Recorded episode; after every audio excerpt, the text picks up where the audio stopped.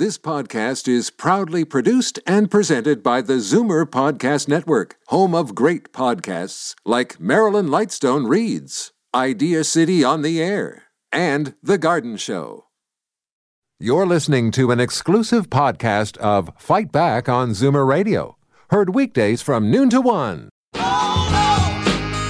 Fight Back with Libby Znaimer on Zoomer Radio with guest host Jane Brown. Libby is on vacation this week.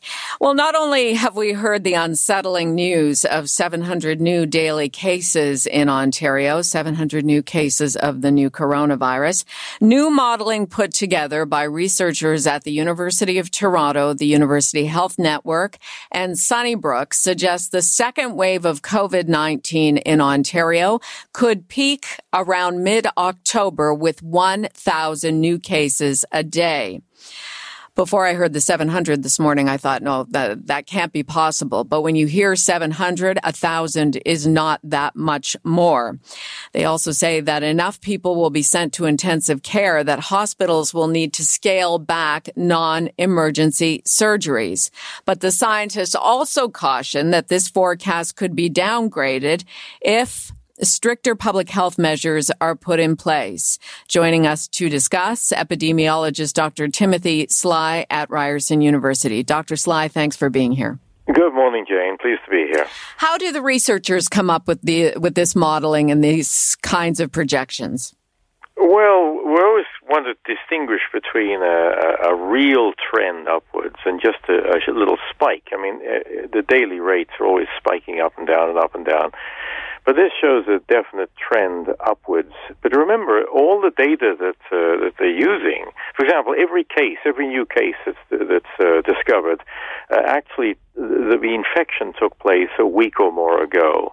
Every hospitalization is about at least two weeks ago. Every death is about five weeks that the infection took place. So the data that they're starting to work with are all in the past, and so it's actually worse than uh, worse than we realize at any one given point. So, what criteria is used? This is this is the criteria from, as you mentioned, a couple of weeks ago to as many as five weeks ago. Yeah, the the the, the data in this particular illness is never very reliable. I mean, the actual official official case count is probably a, a sixth or an eighth or something like that of the actual number of infections. That's why mm-hmm. we don't even use case fatality rate anymore. We use infection fatality rate. But it's based on a, on a trend collected over time so that you're looking on a daily rate looked at over weeks. And when, when you begin to see the increase, up to five, six, seven times in that period of time, and is showing no signs of weakening or going down.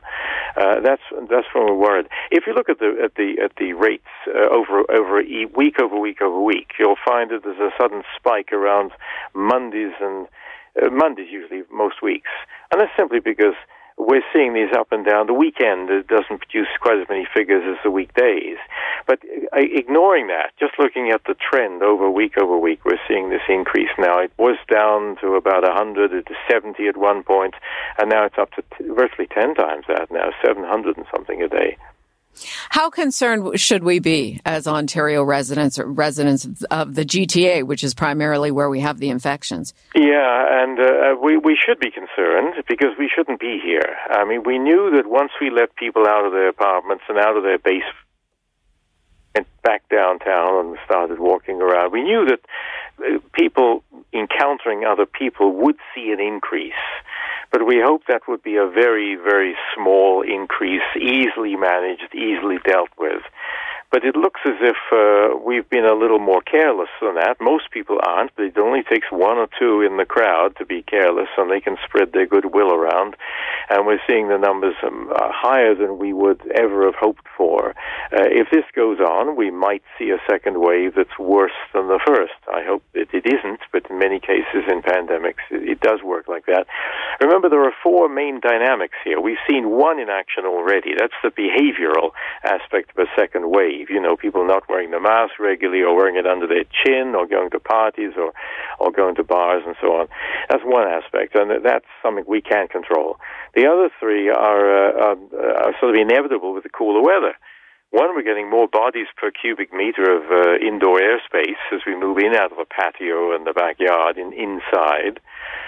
Secondly, you've got the temperature as your as the the air that you breathe out is still really hot at 37, 38 C, but if the rest surrounding air is a little cooler now, say 22 degrees, a big difference there. So your air, with all the particles and bits and moisture and droplets, all raises up higher than it would normally do, floats around before it comes down. So in other words, it's it moves among more people in the room. And lastly, of course, you got the, the humidity.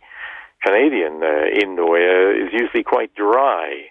And if that air is really dry, the moisture around the, the, the viruses, remember, nobody's breathing out viruses. All the viruses are inside droplets, no matter whether they're 0.2 of a micron or 100 microns of inside moisture droplets. But if the dry air will evaporate that moisture, meaning that you can get more floating virus that, that, lingers for a while. So the mask is your best bet against all of that lot. Well, that's what I was going to say. I mean, even in every scenario, effectively, when you're mingling with people outside your bubble, you should be masked. Oh, you've got it. You've hit it right on the head. Yeah, in the beginning, the message was, if you remember, way, way back, the end of February, uh, public don't need to wear a mask. It doesn't do it much good, and just leave it for the medical people. And then that changed to, uh, well, wear a mask if you have symptoms, just to be sure. And gradually it came out to be if we all wear a mask, then even if we don't have symptoms and we've got the virus, we're going to stop it spreading around. And that's where we are now. So it took a long while to get here, but having got here, no doubt it's your best friend, other than distancing. But we can't stay so many meters away from everybody else. So we are going to be close to other people, so the mask is your best bet. Uh, we're speaking with epidemiologist Dr. Timothy Sly at Ryerson University, Jane for Libby here on Zoomer Radio's Fight Back. And our conversation is based on new modeling that was put together by researchers at U of T, the UHN, and Sunnybrook, suggesting the second wave in Ontario will peak around mid-October with a thousand new cases a day. Dr. Sly, is that a worst case scenario or is that a realistic scenario? I think you'll find it's a it's a fairly realistic scenario, and it could go either way. Uh, if we really abandon common sense, like they're doing in Florida, I heard yesterday that the that all of the restrictions have been removed now, and people can go swarming into bars and uh, so on. If we see that, it could be far worse and extend far longer and higher. But if we uh, tend to put the brakes on a bit and stop this fooling around and uh, and uh, calling hoax and breathing on everybody and uh, singing in the the karaoke and so on, I think we could see it suppressed uh, much better. Remember that uh, Melbourne, uh, Victoria State in in uh, in in Australia, they were up to more than 700 a day, about 770 a day in their second wave, but they've now brought it down to I think 11 as of yesterday a day. So they can do it, but it, it's severe, and there's going to be all kinds of cat cat uh, calling and, and, and screaming and shouting because it's so painful to go into total lockdown. We might do it, but I think it'll be a last resort. At the moment, it's sector by sector. We've learned enough about this. Do you remember in the very beginning it was old folks' homes? Do you remember from BC and Ontario, mainly old folks' homes? Almost half the cases, half the deaths were in old folks. Then it became uh, meatpacking plants right? People working side by side, a lot of energy for an eight hour shift, all breathing each other's air. That was where it happened. And agricultural workers in their bunkhouses. And now it's moved into uh, the, the, the, the contact tracers have found that most of it's into so gatherings and semi-private commercial gatherings in bars and restaurants and parties and weddings and so on. That's where the contact trace, contact tracing leads us and points. So if we can nail those Oh, we're you're in and out a bit there. Better, rather than locking the whole thing. Who wants to lock everything down again? You want to bring the kids back out of school, and uh, uh, it may happen to have to go to that. But let's try and avoid it first by sector by sector approach. So, in your opinion, then, in terms of, of going toward a best case scenario, uh, and the researchers uh, in this modeling also suggest too that stricter public health measures need to be put in place to ensure that we don't get to that thousand a day. So, we just in the last few days, the premier has put restrictions on bars and restaurants, closed strip clubs. What else should we be doing between now and late October? October? Well, two, two things really. One is uh, is taking care of our own business. In other words, not letting our guard down. uh, it is a it is a, a, a foreignness. I, I lived lived in Taiwan for a while, and I visited Hong Kong dozens of times. And in those countries, it's not unusual, even for, long before pandemic came along, to wear a mask in public. You people see it, you see it in the subway, people in the scooter wearing a mask. Uh, but norm. I remember back in SARS one. TTC uh, drivers were uh, were asking to wear a mask, and they were told by wear a mask, it, it might uh, it might scare people. Uh, I mean, we've got to get around that and, and normalize the wearing of the mask. So wherever we are, wherever we are in a in a room with more than one person, we wear masks. If we're outside and lined up, it's not that important. If we're close to somebody, yes, we're in a mask. But yes, we shouldn't be questioning it. Uh, but more in a in a larger you're listening to what the contact traces are beginning to find. Because remember, they're going to infected and being traced, and it's where the where the lines crossed. Where did you go? Where were you? And the only one that stands out for, some people are going to be it was that uh, event at the bar, it was that uh, hockey celebration, it was that homecoming celebration, or that car rally, or whatever the hell it was. And so that's where we've got to start concentrating on and eliminating that. But bar people, I mean, I sympathize. Their, their, their living go, is going down the drain if they have to close up. Right. But they will admit that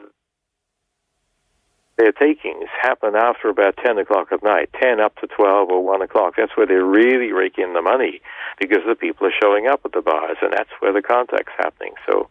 Um, let's talk about part two of this. Don't, don't think we have. We're cutting out uh, all over the place here, I'm afraid. Oh, I, am cutting out on you. We, we, we can carry on if you like. Okay, let's give it a try. Uh, but you have provided us with some great information. I'm interested what you think about the second part of what the researchers are saying that enough people will be sent to intensive care, if enough people are sent to intensive care, that we'll need to scale back on some surgeries. We saw that happening back in the spring.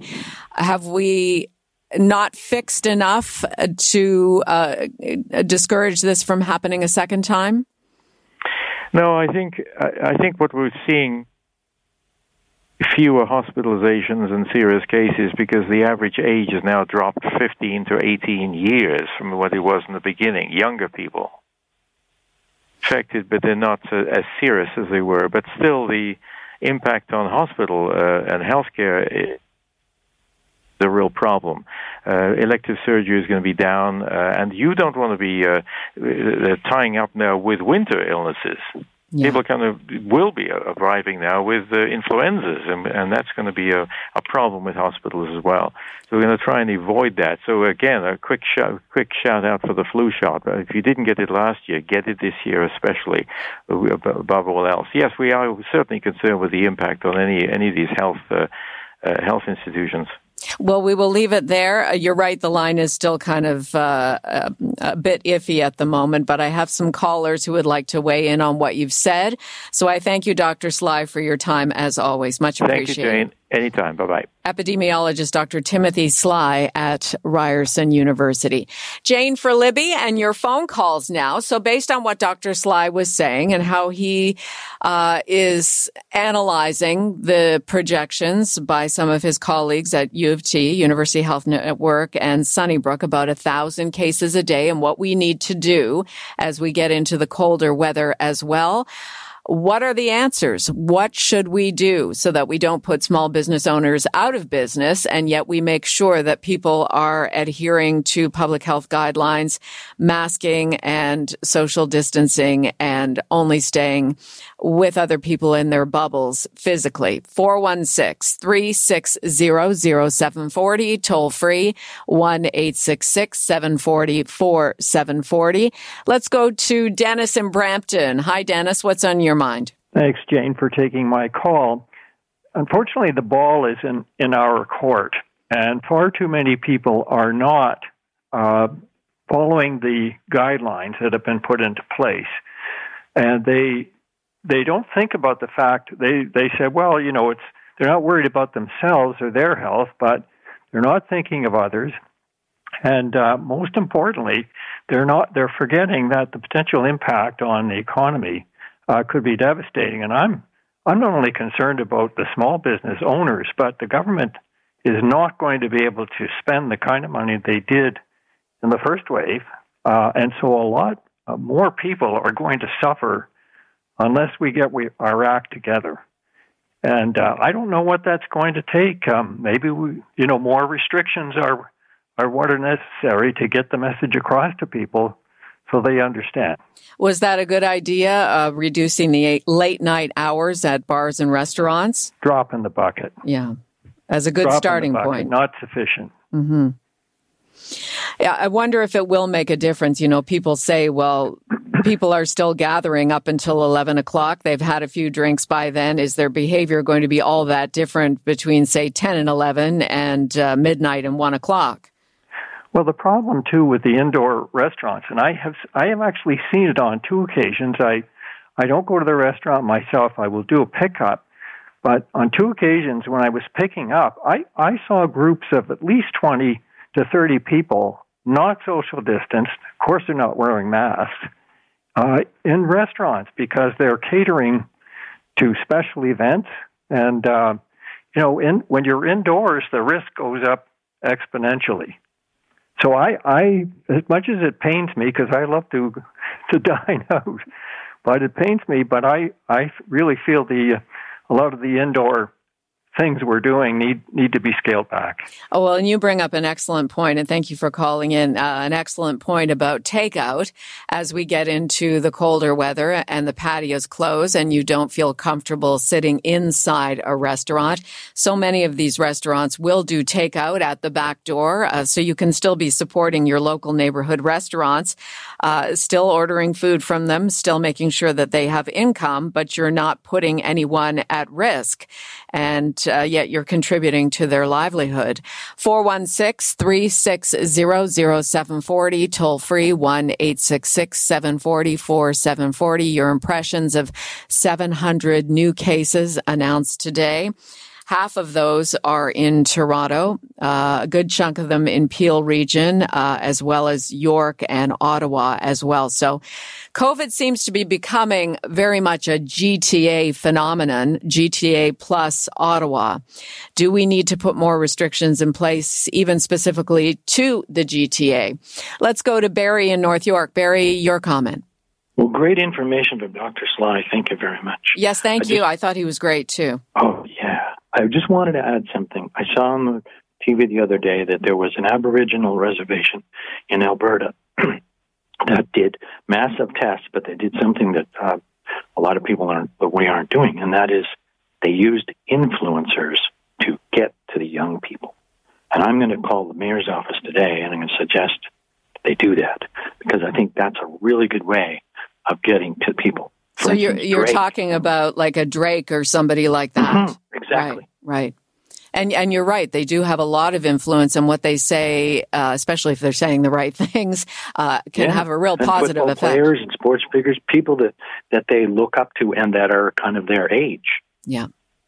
Yeah, I think you're right. And, but, and I also just want to make sure that people understand too that I don't think there's an across the board disregard for public health guidelines by people who are under 40. When you think about all the people that work in retail, that work in bars and restaurants, what age are they? They're under 40. So mm-hmm. they're going to be most at risk. So it's not risky behavior. It's behavior that they have to engage in because they, they, they need, uh, they need to have a paycheck. Right, but the ones the ones that are going to the bars and things like that, the ones that are the car rallies, like Dr. Sly had, had right. mentioned, um, right. they they just don't have they don't get it, and I think it's separating the unselfish from the selfish people, since the mask basically protects the other person, right? Yeah, and then the spillover effect from the younger people spreading it to the older people. So Exactly. Yes, yeah. Barry, thank you for calling in and thank you for listening today. Uh, we'll have our strategy panel tomorrow. Always a spicy conversation with what's happening in the news on the political scene here in Toronto at Queen's Park and also on Parliament Hill. Uh, and if you'd like to leave a voicemail and uh, something comes to you later in the day about something we've discussed here on Fight Back, our voicemail is open 24 7. 416 367 9636. 416 367 9636. Have a great day. You're listening to an exclusive podcast of Fight Back on Zoomer Radio, heard weekdays from noon to one. You're listening to an exclusive podcast of Fight Back on Zoomer Radio, heard weekdays from noon to one. You're listening to an exclusive podcast of Fight Back on Zoomer Radio, heard weekdays from noon to one. This podcast is proudly produced and presented by the Zoomer Podcast Network, home of great podcasts like Marilyn Lightstone Reads, Idea City on the Air, and The Garden Show.